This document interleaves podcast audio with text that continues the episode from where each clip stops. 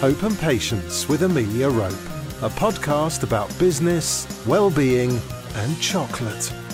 Hello and welcome to our latest episode of Hope and Patience. It's fantastic to have you here. For this episode, even though you can't see me, I have put my heels and glam kit on as our guest today just makes you want to dress up. We're going to discover from our guest, who is one of Britain's leading fashion designers and one of Walpole's brands for tomorrow, what it takes to create and run a highly sought after fashion label. Her distinct feminine designs, to quote the Times, slyly modest, slyly sexy, are known to attract the where did you get that from factor. Our guest trained under Karl Lagerfeld and went on to design for Max Mara, Valentino, and Amanda Wakeley before setting up her own made to order and ready to wear fashion label. With rave reviews from the fashion press, she's been hailed as the best kept secret in London by the Vendeur and the quietly chic fashion label made for life by the Telegraph. Stockists include Net-a-Porter and the pre order straight from the runway US website Moda Operandi. Our guest is the fashion designer Anna Mason, founder of Anna Mason London. So, hello and welcome to the show, Anna. Hello, Amelia. That was quite an intro. Oh my goodness. well, I think you thoroughly deserve it, Anna. I mean, I just get so lost in your Instagram images, and I've fallen in love, as you know, with that incredible jacket. And then I fall in love with the rainbow taffeta. And uh, anyway, enough. We're going to talk more about um, Anna's designs, but just everybody check out Anna's Instagram because they her clothes are just mind blowing. They're they're gorgeous.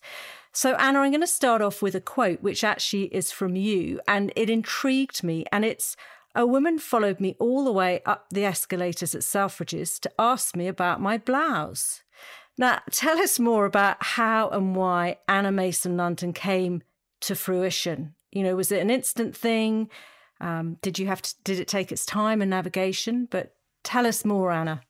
Right. Well, that particular incident was a very, very long time ago. Um, at the time, I hadn't even started my label, but I was wearing a blouse that I had made, and I was working as a personal stylist and shopper, and I was going to meet a client, and I quite often wore things that I'd made to meet clients because it well, uh, sometimes they wanted to buy them and I'd make them for them. And sometimes I just could not find things that I wanted. And so I'd make them for myself. And that particular incident was one of those where a woman stopped me and said, Oh my gosh, your blouse, I really want one of those. So I went on to make her one, which was great. Um, I had always really wanted to do my own label, but I was really terrified and life was getting in the way of that particular ambition as well, I think. Um, and you know, I was kind of under the impression that you have to have loads of money, which is sort of true, you do. Um, but uh, I didn't really have loads of money, so I I hadn't taken the plunge to do it. But every time I couldn't find what I wanted, I would make something, and nearly every single time that I wore one of my things that I'd made, I would be stopped by somebody who said, "Oh, your dress, oh, your blouse," and a lot of them became early customers. And after a while, I just thought, if I don't do this now, I'm never going to do it. So I put, I was working as a freelance designer as well at the same time. So I put aside some money and I got enough, scrabbled around enough to make one first collection. And then from there, Anna, how did you grow the label?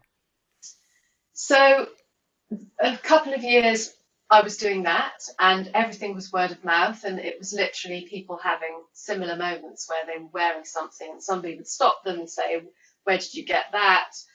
And they would then become a customer, um, and it was very organic, and it was obviously had to be like that because, like I said earlier, there's you know there was no real money. I'd pretty much used up all my money just to make the first samples, and so it was all very get the order, order the fabric, make the garment, which is a very old fashioned way to do something. But it, of course, it's actually very clean and tidy. There's no straggly ends of unpaid bills because you're paid up front.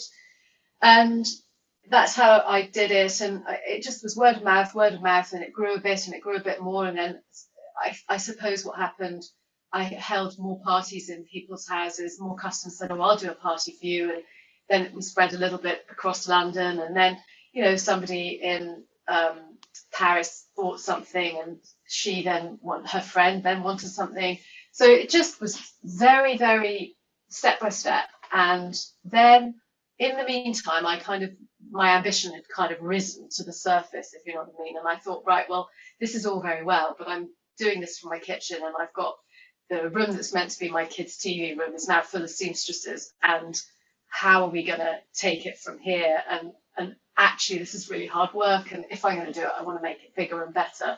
So I was emailing Net-a-Porter and different shops and stuff like that, and nothing really was coming of it. And then, literally one day, out of the um, Moda Operandi contacted us, me, and by then I had an assistant because it was getting a bit out of control.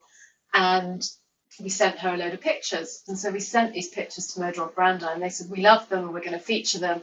So we were featured on Moda Operandi, and then literally just about the same time, Net-a-Porter called as well. So we then had a meeting with them, and they bought the collection, the, which was actually the following season collection. And really, those two events suddenly pushed us into a completely different sphere of having a, small business. I mean, suddenly we weren't doing made to order. Suddenly I was doing, well, I was doing made to order for Moda Operandi, but I wasn't doing made to order for Net-a-Porter. It was ready to wear. And so it was made, you know, we, we were a year in advance with each collection, but we were anyway. Because um, having worked in fashion before, I was already on that timeline. And we were producing and making things to be stopped on Net-a-Porter. And that really pushed me into a different viewpoint, you know. There is a question, Anna, that I just have to ask you is what was it like training under the master, Karl Lagerfeld? I mean, crikey, just. Yeah, I, I know, I can't actually believe I did that. Now, And I think what my life is like now, um, it was amazing. He was amazing to me, and I was really lucky because what happened was he set a project when I was still at the Royal College doing my MA, and I it was it, he did this project for a few years, but I was the first recipient, um, sort of winner of his project, and the project really was a sort of scholarship. So he paid for my second year of my MA and then I obviously worked for him. Um, and I, it, it, it was, it was, of course, like every fashion student's dream. You know, I was suddenly in Paris. I was living in an attic flat that I could only stand up in in one area, but it was really amazing. And obviously, I had to look awesome every single day. So I was pulling out charity clothes and t- turning up at the um, atelier and Karl was just fabulous to me. I mean, he, I had a funny sort of vintage men's velvet suit that I'd tailored to fit me a bit better, and he did a whole series of velvet suits wow. based on my suit, and I was that was funny. And I had this funny little 1940s crepe blouse with a jab a jabot down the front, which is a ruffly sort of frill and he did a whole section of dresses and blouses based on that and the shoulder shape. And I was I was for a little moment a kind of inspiration for him, and um, that was daunting and exciting, and and strange. I mean, I was really young, you know. How young was, were you, Anna? I was 24, which um, you know, at 24 you don't think you're young actually, but you realise later on that you are. Uh, he, yeah, he, he, was very encouraging. I mean, his thing was, and I know he said this a lot to, in lots of interviews that he did, that he liked to harness the talent of youth, and he liked the way that young people approached and saw things in a fresh, different way. They didn't have the same reference points when they saw something, that ability to see something in a very untainted way. And he liked to harness that in the people that worked with him. How have you and the fashion industry been coping with COVID? Because, I mean, no fashion weeks to present your collections. How How's it been working? we have been muddling along and um, we did a, so just before COVID really sort of hit the UK, we had we'd done a film instead of doing a London Fashion Week um, presentation for um, autumn winter 20. So we we made this film in Scotland, and it was really beautiful and it just seemed it already felt like the right thing to do and not do a sort of fashion presentation. And we had done that. And then covid happened and obviously we had this collateral that we could send out. So mm. that was very fortuitous um, for me uh, personally and my brand. And very quickly people like Net-a-Porter and all of the stockists they just switched straight to zoom. And so everything we did was on zoom which actually has been quite good uh, because we're not paying for hotels in Paris. We're not paying to do events and great big kind of um, showrooms that we have to book to see our our buyers. We're doing it on Zoom, which of course costs us nothing. We just do it in our showroom. Uh, and I say that, but I now feel having done it for a whole year, we're really bored. You know? Yeah, you're looking it's forward to time getting to get back to yeah. doing all these things. You know, um, but it didn't hinder the buying process, which was so. Uh, a lot's being said about how COVID has forced a lot of things that were coming anyway, and that certainly is one. So meeting buyers, which the whole the whole, the whole thing about the fashion buying calendar is, is it's it's very it's a very intense period, and actually all the buyers are exhausted and they schlep around from showroom to showroom, seeing brand to brand, and I think it's exhausting for everybody. And so doing it on Zoom cuts that out. So actually, let's keep the good bits of what make fashion and working in fashion fun, the events. So, Anna, you are a working mum. How do you juggle it, and how did you juggle it in the early days? Yeah, I am a working mum. My children are 17 and 12, oh, they're old. 13. Yeah, in the early days, it was extremely challenging. You know, my day, I would cram as much in and then go and collect my daughter from school and then be a mum and try and you know fiddle around working in the margins and which was why it was quite good in the early days that I had all my seamstresses working in my house. Course, actually, it also meant that I I never really had any time off. um, I was always kind of double t- multitasking. I think like any working mum, it's always multitasking really. Um, and you know, trying to be a good mum. And I think that's the other thing. You end up feeling guilty about everything. You feel guilty that you're not working hard enough, and then you feel guilty that you're not a good enough mum and you're not doing enough mum stuff. So yeah, I think you know you sort of weigh yourself out really. So now that they're a bit older, it's a bit easier. Yeah, I would have thought much easier.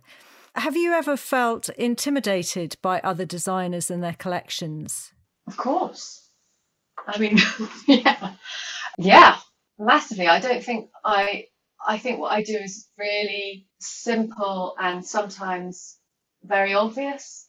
When I and when I look at other designers, I think, oh my gosh, that's amazing. How did they came up with that? That's that's really incredible. What I do is just simple, you know.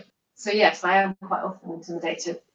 Have you ever had any problems with protecting your designs from plagiarism from the bigger sort of stores who seem to adapt their designs to the sort of catwalk designs? Yes, I think, well, I certainly have noticed things that I know I've done before somebody and suddenly they're doing them. And we, it's, it, it's very, it's quite tricky in fashion though. You have to be quite sure. Um, there have been moments where we've had to send a little note to somebody and say, this looks very much like what we're doing. Why, you know, you need to stop. And we've had, a couple of those. So, and I, I had a, it was very interesting actually. I was really lucky last in the year 2019. I was the Walpole brand of tomorrow. I know, that's the, amazing yeah, it was it was amazing. Um, it was such a brilliant year. Actually, we had so many great seminars that we went to, but one of them was IP and protecting IP. And you know, there's a lot of myth kind of bandied around that you have if you change five things, it doesn't, it's not copied in fashion design. But in actual fact, when it comes to IP, if it looks like a copy, it probably is a copy. so if it looks like your design, it probably is has copied. They have copied your design. So that was quite heartening. At least you are the leader, though. You are the originator. Yeah, I I personally am pretty sure that most designers work in some kind of zeitgeist and will come up with similar things at the same time. Have you had any um, missed opportunities, do you think, while you've been um, creating your label? Sometimes when you look back, you can just think, oh, I wish I'd taken that route, or. Not since starting my label, I don't feel that at all. Um, when I actually younger, yes, I because I worked for Karl and then I went to Max Mara and stuff, and then I then I met my husband and I came back to the, to London and I started working for Amanda Wakeley. And then when I had my son, um, I sort of stopped working for a bit and I lost my way for a good few years professionally. I I kind of maybe fell a little bit out of love with the idea of being fashion designer for a bit. But I felt quite at sea at the same time.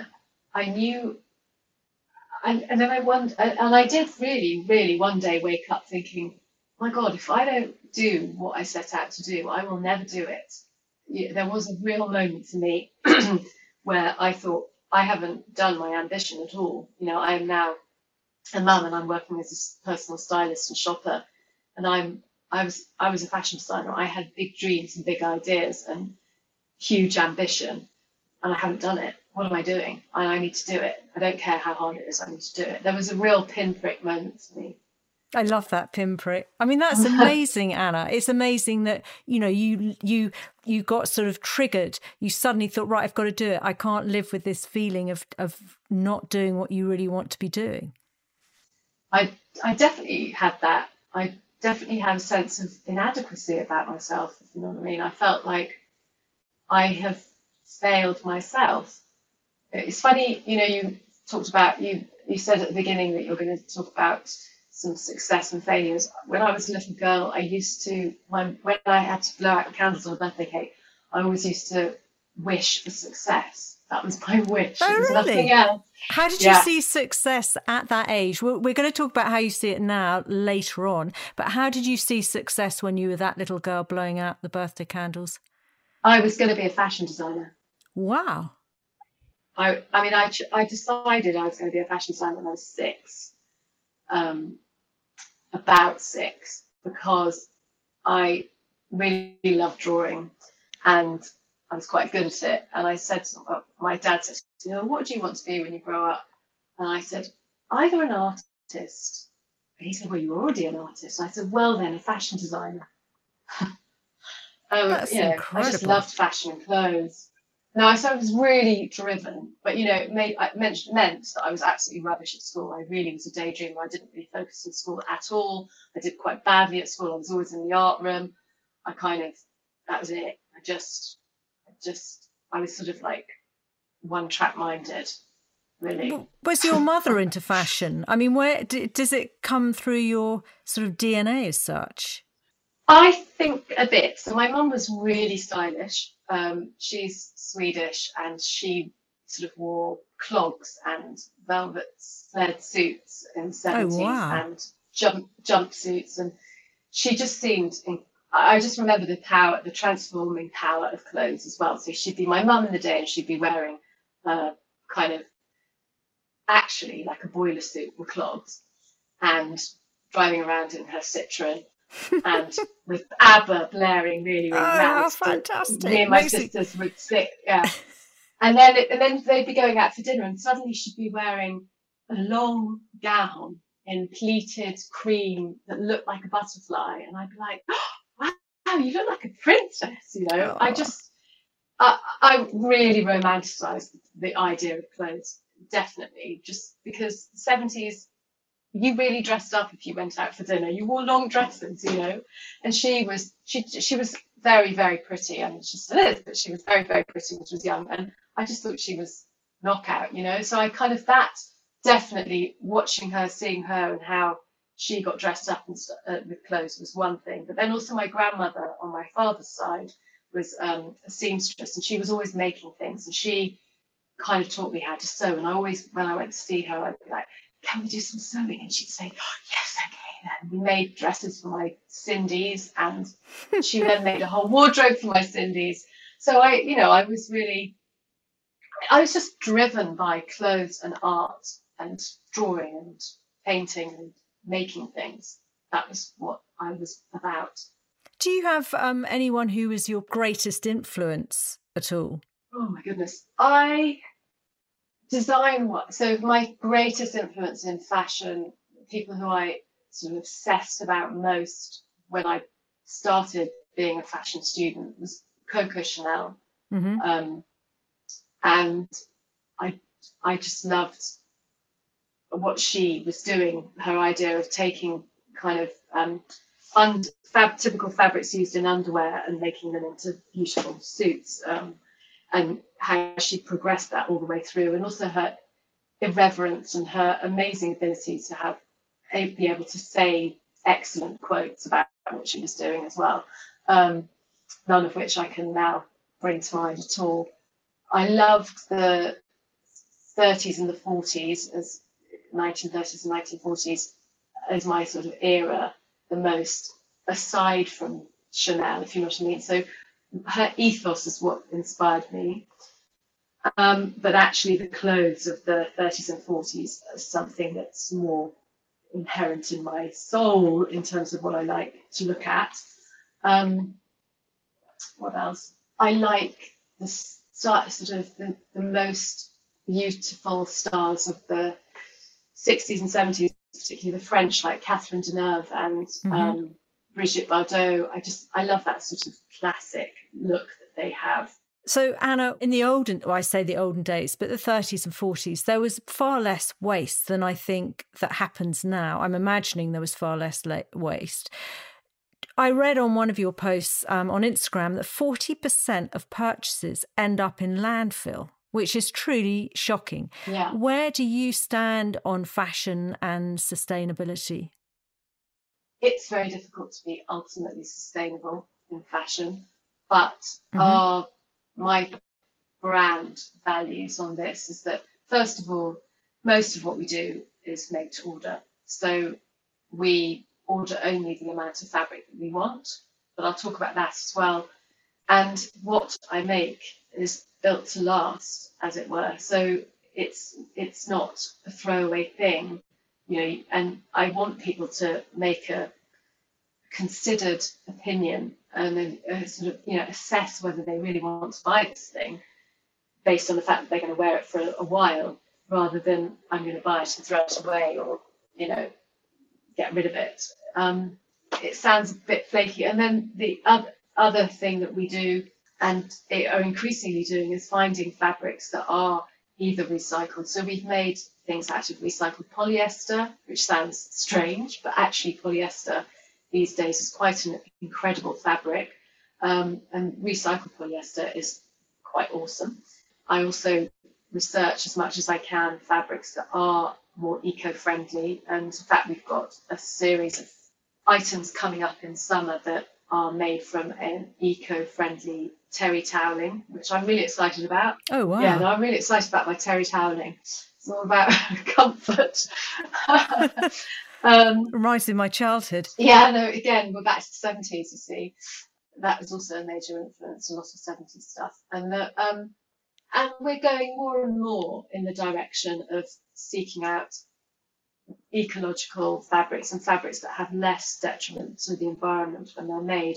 I mean, you know, the dyeing process is really, really bad for the environment. And I went to a seminar which was incredibly interesting by this company called Colorifix, who have managed to capture the how you and I'm not a scientist, so I can't say this in the most scientific way, but they've managed to work out how they how they can find the DNA formula that makes the color. So how he described it was the color of one of the peacock feathers. We can copy that because we can get the formula from DNA and that creates the color rather than us dyeing it. I mean, how?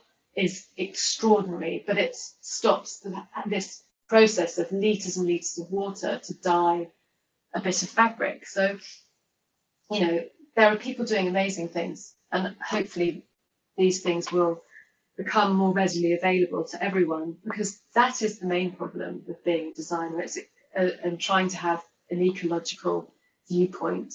It's really really hard. It's really expensive. It's really difficult to get your hands on these amazing things. You you know you spend a long time having to research it and then you're not going to be in time for the collection that you've got to produce. It, you know and i'm just it's just me and a couple of people doing my brand. We're not a big massive brand. So we haven't got the resources of people or money, dare I say it, to keep researching as much as we would like to. Yeah, you almost need the bigger people to do it, and then you can get in the slipstream. But I think the other thing is less is less is more. Do we need loads of stuff in our cupboards? No. So Anna, a bit about you. Do you have that sort of inner critic at all? Do you have that negative sort of voice saying you should be doing this or you shouldn't be doing that? Or do you ever have that? Definitely. It's a voice you have to quash, you know, because it if you listen to it, you won't do anything. Um, you know, you'll never take the leap and try and do anything. So I, you have to. How do you try and keep it in check? I try not to listen to it. So mm-hmm. my thing about it is sometimes I think, why, why am I getting that voice? I'm, if I'm getting that voice, that means I must actually get it, get it, get on and do this thing. At least explore it to the point where I know it's not the right thing to do anymore, rather than just listening to that. You know, just because your that voice is telling you that you're wrong, it doesn't mean you are. You know what I mean? I don't know. I I just know that every time you listen to that, you're you get stopped in your tracks, or I do anyway. So you have to battle on it is. Some some of the guests um, have told me that they name their inner critic. They name it. They give it a name, and uh, and I think it was Pip from Pip and Nuts said she calls it Rachel or Rebecca or something like that. And so when it starts talking to her, she talks back at it. I think um, I might try that. I might try that. it's very clever. Very clever. what Anna? What have you learned about yourself from having your own business? I think you learn. You can learn some horrible things about yourself when you have your own business. You can learn how impatient you are you can learn. Mm-hmm. You can learn how, which I've certainly had moments of that. You can learn how angry you can get when things go wrong, um, and then you sometimes have a, a moment where you think, I actually handled that quite well. You learn that you have depths of paranoia about things that you really should not have paranoia about. I think having your own business is so all encompassing in so many ways particularly when you're doing something creative, because of course the thing I want to do is do the creative thing and all the nitty gritty bits of businessy stuff. I really, I, really don't like those bits so much. But I've also learned that there are elements of kind of strategic thinking and owning a business that are, are deeply rewarding and are actually very, very creative. Yet I never thought they were when I first started. So I think you just have to keep reinventing yourself when you have your own business as well. I think you have to keep trying to find ways to do it better than you did it last time. How do you cope out of your comfort zone with things like uncertainty? I veer between being despairing and, and being almost catatonic. um, like, you know, one day I feel quite hyperactive about it, and then the next day, or even the next hour, I feel sort of very flat. I think if you're sort of directly referring to COVID, it's it has been one hell of a roller coaster this this period having a business during this time. A young fledgling business too, I'd say, you know, that's run very much with you know, a few people has meant we've had to be really very flexible about how we do things. And nimble. Yeah, flexible, nimble. Yeah, exactly. So we're going to go into our quick fire round. Anna, optimist or pessimist? Pessimist. Introvert, extrovert, ambivert, which is a mix. I'm an ambivert. perfectionist or non perfectionist? Can I not be something in the middle, which means Yes. sometimes I'm one and sometimes I'm the other? I don't know what they'd call that. Probably an ambi perfectionist or something. Are, Yeah. you an, are you an early bird or night owl? A night owl. On the pessimistic side, I, I'm with you on that. I'm trying to force myself into being more of an optimist. How do you push yourself forward being a pessimist? Um, I think that the inner voice says you've got to make this better, so keep going. That's my thing. We are now heading into some a break that I've been really looking forward to, which is the chocolate break, because Anna has picked a bar that I have never tried before. Oh my goodness. Yeah, we've had we've had the brand Perry um, on an earlier episode. Picked Ritter Sport, and he went for dark hazelnut, I think it was. Now Anna has picked marzipan, which is covered in chocolate. I think it's a dark chocolate.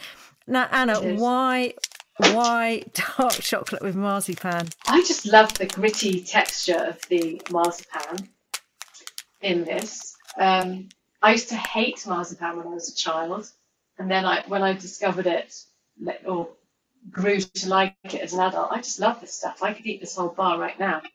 This is Um, really fascinating. It's, I mean, it's that it's the whole sort of almondy hit, and as you say, that sort of gritty texture. Yeah, You've got that. You've got this sort of really hard bite into it. I love the biting into it bit. I've just dropped my bar. them. Sorry, listeners. I'm just going to have to bend down and pick it up because I want to eat Blow some more. it. Now, I was reading just very quickly. Um, good marzipan apparently contains minerals such as calcium, potassium, and magnesium, and is also rich in vitamin B and polyunsaturated fatty acids. So, in a way, This it's quite good for bar us. then. It is, but Anna, on the downside, marzipan is high in fat and in sugar, primarily of sugar or honey and ground almonds. But anyway, it is really good. I thought you were going to say it takes you back to your your. Are you Swedish? You're Yeah. Swedish, yeah. So, did you live in Sweden ever? No, but we used to spend all our summers there when I was little, um, which also definitely infused something into me. I bet it did. Thing. Yeah, But it kind does, of does. I think this does sort of take me back to Sweden a bit. We always had marzipan in my house. I didn't really like it when I was a kid, but I like chocolate a lot.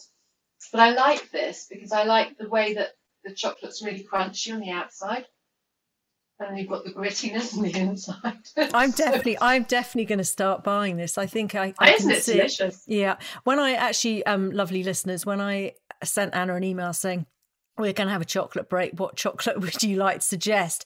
I promise you, she has, she loves chocolate. There was a whole list that came back. And I thought, if we're going to be consuming all that, we're not going to have much chat time. So this, this was her final, her final pick. And I think it is superb. So thank you, Anna, very much for introducing me to that. Anyway, back to work for you, Anna. Yeah, yeah, yeah. What are your thoughts on success and failure?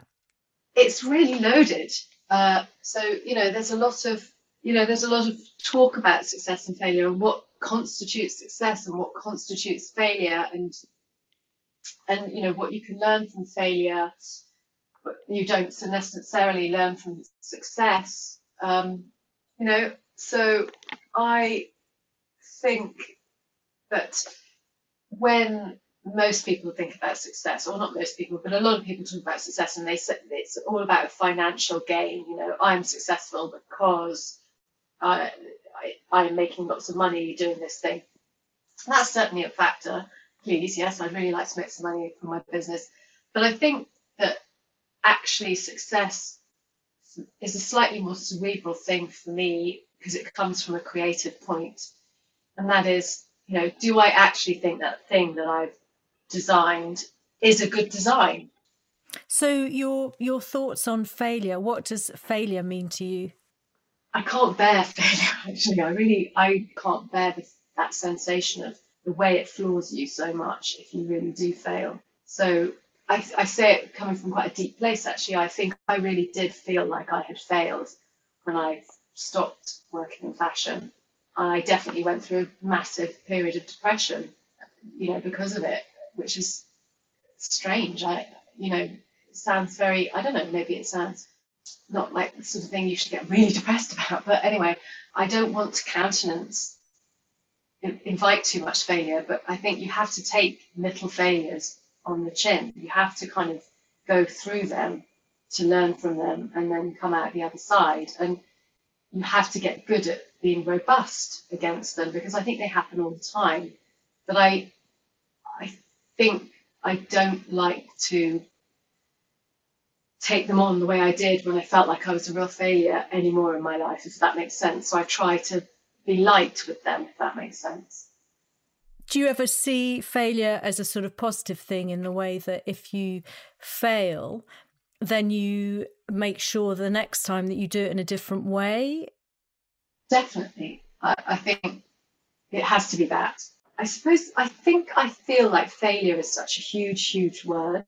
It encompasses something so big for me. I think although there are day to day failures, I wish there was a smaller word for it, if that makes sense.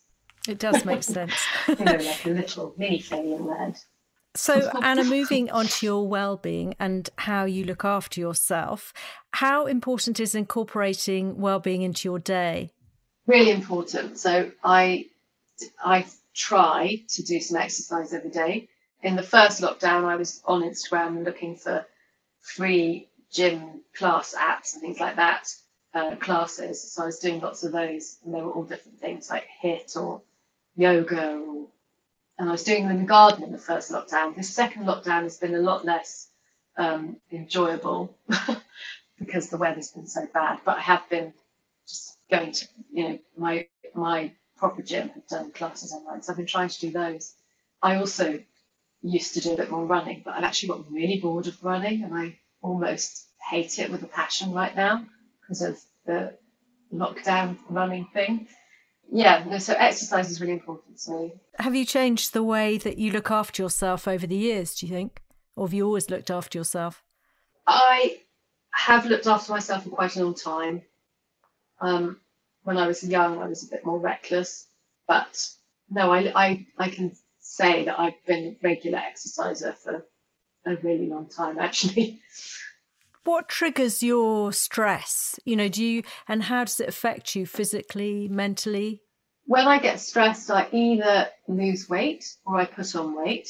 Mm-hmm. I get a bit of anxiety, you know, so sort of heart palpitations slightly if it's very stressful.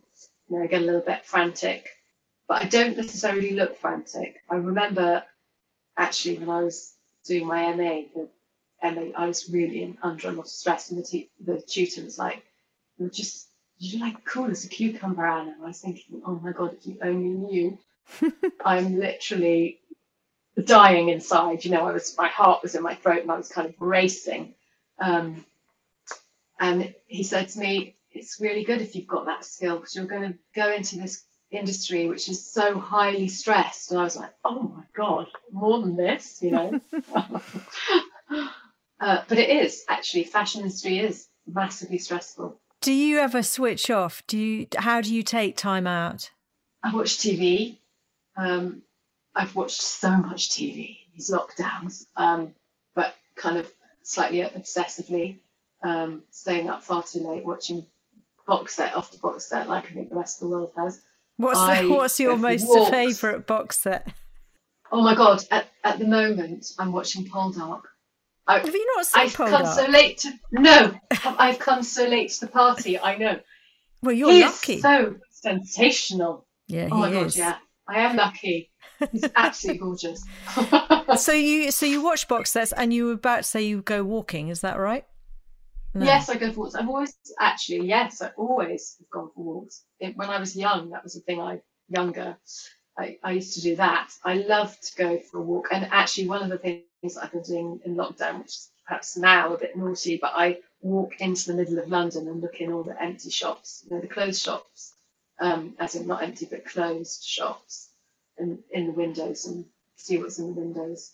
Mind you, they haven't so been changed for months. no, they ha- they haven't, but some have. Like all the really um, the kind of antique shops and stuff like that. Oh yes, a lot of them have done beautiful displays and changed them quite. Yeah, they have regularly. Do you have a daily so, ritual at all? Get up, do my exercise. That's it. That's as much as ritual as I get. Well, that's that's pretty good. It's good to get up for starters. well, actually, I have to say, I may not want to get up. In fact, every day in the last week, I thought to myself, I don't really want to get up today. But you know, that's Onwards. lockdown, isn't it? Do you um yeah. do you find that you sleep well, or uh, if you can't sleep, what do you do? Oh, I can't sleep. So I've had definite moments in my life of uh, proper insomnia. What I now do when I have an insomnia moment is I think you're going to actually die. I think I just think about fashion. I think about what I'm going to design. I try and design things in my head. That's what I do. Well, that's daydreaming. I, I, think that's positive. Actually, I, I go, I actually go, I'm actually working. I'm awake while I'm working. That's what I do. I kind of try and back, uh, and then I don't feel like it's a complete waste of time being insomniac and, you know, desperately wanting to sleep. I think I shall use this time in my head to design things. But of course, then you eventually maybe fall asleep and then you forget everything that you've come up with. I know you almost need a notebook by your bed. Okay, so with more and more people, Anna, in this um, COVID world, potentially losing jobs or thinking about setting up a side hustle or just thinking, I need change, I want to do my own thing, what advice would you give to them and how easy is it to get into the fashion world nowadays? I think it's really difficult to get into the fashion world these days. Uh, although there are many, many more courses and there are so many more areas of fashion that you can get into. So if you do want to get into the fashion industry and you're a young person and you go to one of the um, universities or colleges that has a course, there are a lot more vocational courses. So there are now courses like fashion marketing and things like that But in a way, when I did my courses, they, they sort of didn't exist. You you know, if you wanted to work in fashion, you were a fashion designer, and then there were sort of things like the course held by Harrods to become a fashion buyer that was talked about. Yes, I, I remember that. Yeah. To, you know, and there was sort of nothing really else in between. Um, although I did then meet a friend later on who'd done a sort of fashion journalism course. Um, you know, but there seemed to be nothing else. You're a fashion journalist, or you're a fashion buyer, or you were a fashion designer. Um, so, but now there are loads of different courses. So that would be a great way to start. Okay, and what um, advice would I, you give people who to set up their own business? If you don't do it, you'll never know. You have to try. That's it. That was the sort of that was the guiding principle for mine. And then just know this though, you will work so hard and actually you almost won't know when you're having successes because you'll be so busy working on trying to get the next thing, trying to do the next thing, and you will not even begin to realize how much more you've got to keep digging. Do you know what I mean? Um, so true. Yeah, I, so it, true. I, yeah. I think the key to it is just is literally the uh, amount you do it. Just keep doing it. You know. Anna, finally, where have you had to have the most hope and also patience in your life, business? I've absolutely had to have the most hope in my business in the last year. There have been moments where I just almost didn't know what we were going to do next. And, and that is directly to do with COVID. You know, should we shut down and put everyone on furlough? Should we keep going? Opposing huge, great, big, diametrically opposed principles and concepts, having to come to terms with them, and sort of, okay, if we keep going, it will be okay. We must have hope that it will be okay, rather than, ooh, if we keep going and we don't sell anything and it's suddenly we've got nothing. You know, yeah, I've I've had to switch off the inner voice, the negative, pessimistic inner voice a lot this last year. So this year has taught me a lot on that. Um, and then patience. Yeah, I mean, I think that's also I've had to show real patience because we've had to do things this year in such a different way than we would ever have done them before. We've had, you know, half the people seem seem so my head have also left this year, so I had to find a new one. So, you know, and then you're trying to work through testing out new people, and that's been incredibly stressful finding a new team um, of seamstresses and having the patience, digging to find the patience for that when you know you've got. We had some orders, we had to create the orders, and you're, you're literally thinking, I had to email that client again and tell her it's going to be another few weeks. What? How am I going to put it this time? Do you know what I mean? Mm-hmm.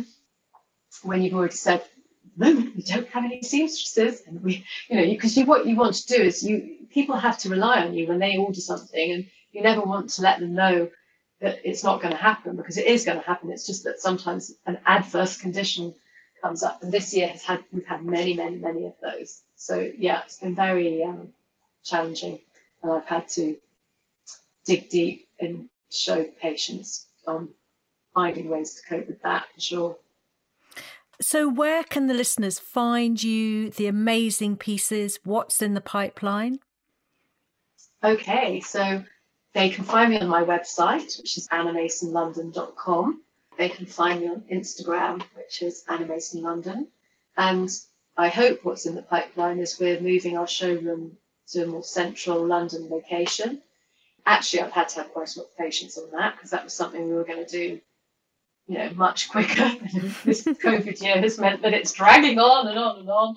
Who knows when that will come to fruition? But that that I hope for greatly.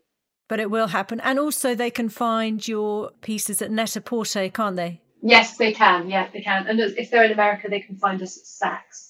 There you go. We do have some lovely listeners in the US, so that's great. They can find you there too. So, Anna, I would love to say a huge thank you for joining us this afternoon. It is so amazing to talk to someone all about fashion and hear more behind your label. It's I've learned so much and I have my wish list. I have it sort of written up. You've shared some real gems. So thank you very, very much. It's been absolutely lovely. But you've kind of floored me with a lot of your questions as well. I was there not expecting go. to be so tongue tied. Thank you, Amelia.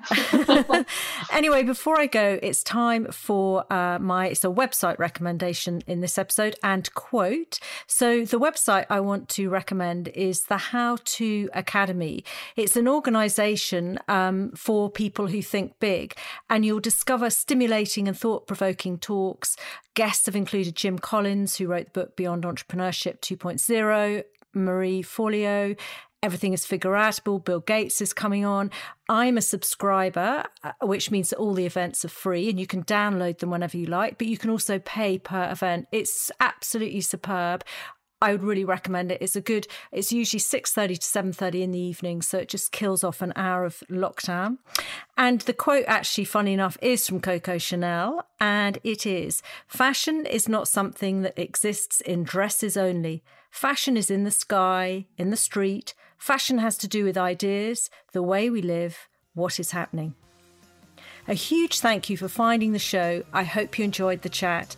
Don't forget to subscribe to get the latest episode. And if you're enjoying the show, it would be truly fab if you would rate and review it. I think that's on Apple. Or better still, share it with folk who may value a gem or two. Any book recommendations, quotes, songs can be found in the show notes and on the website too. Until the next time, however tough these times get, keep that very special inner sparkle you have shining. Hope and Patience with Amelia Rope. Join the conversation at hopeandpatience.co.uk. Find Amelia on Facebook at Hope and Patience or on Twitter and Instagram at Amelia underscore.